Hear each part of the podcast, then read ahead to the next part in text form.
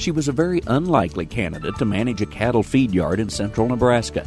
She grew up in Palm Beach County, Florida, and knew next to nothing about ranching.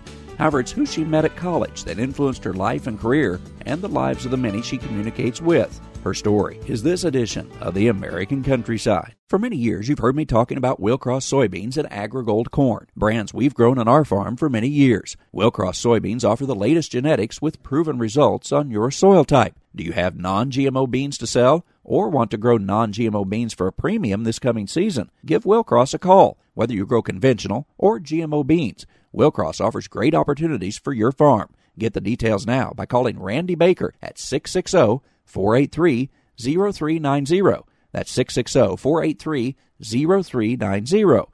For corn growers in our area, remember that AgriGold is the corn specialist. When everything you do revolves around corn, you look at it from every angle. It's corn 360 degrees. AgriGold's new giant hybrids stand tall against the competition. Check out the results for yourself from local yield trials at agrigold.com. Willcross soybeans and AgriGold corn are a winning combination on your fields. Contact your local Willcross or AgriGold dealer and always remember to follow all label directions.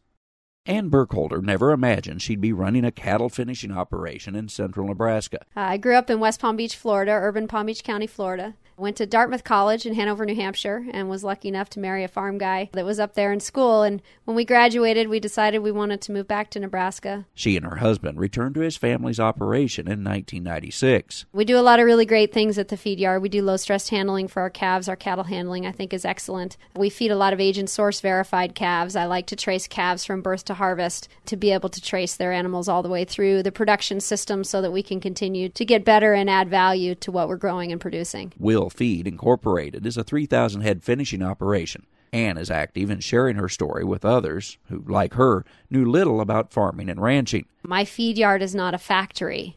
My feed yard is an animal caring facility that is run by people. And so I think that that's really very important for us to really get across. She says simply sharing your story is very important. Each farmer and rancher is an expert about what they do. Just tell that story with those around you. I do care for animals and I care for my animals, but those animals are going to be harvested to feed to my children. And so beef safety has to be at the top of my list. And it's followed very closely by animal welfare because healthy animals make healthy beef. She has a blog, The Feed Yard Foodie, that garners plenty of attention from those inside and outside of agriculture traveling the countryside in Cozad, Nebraska.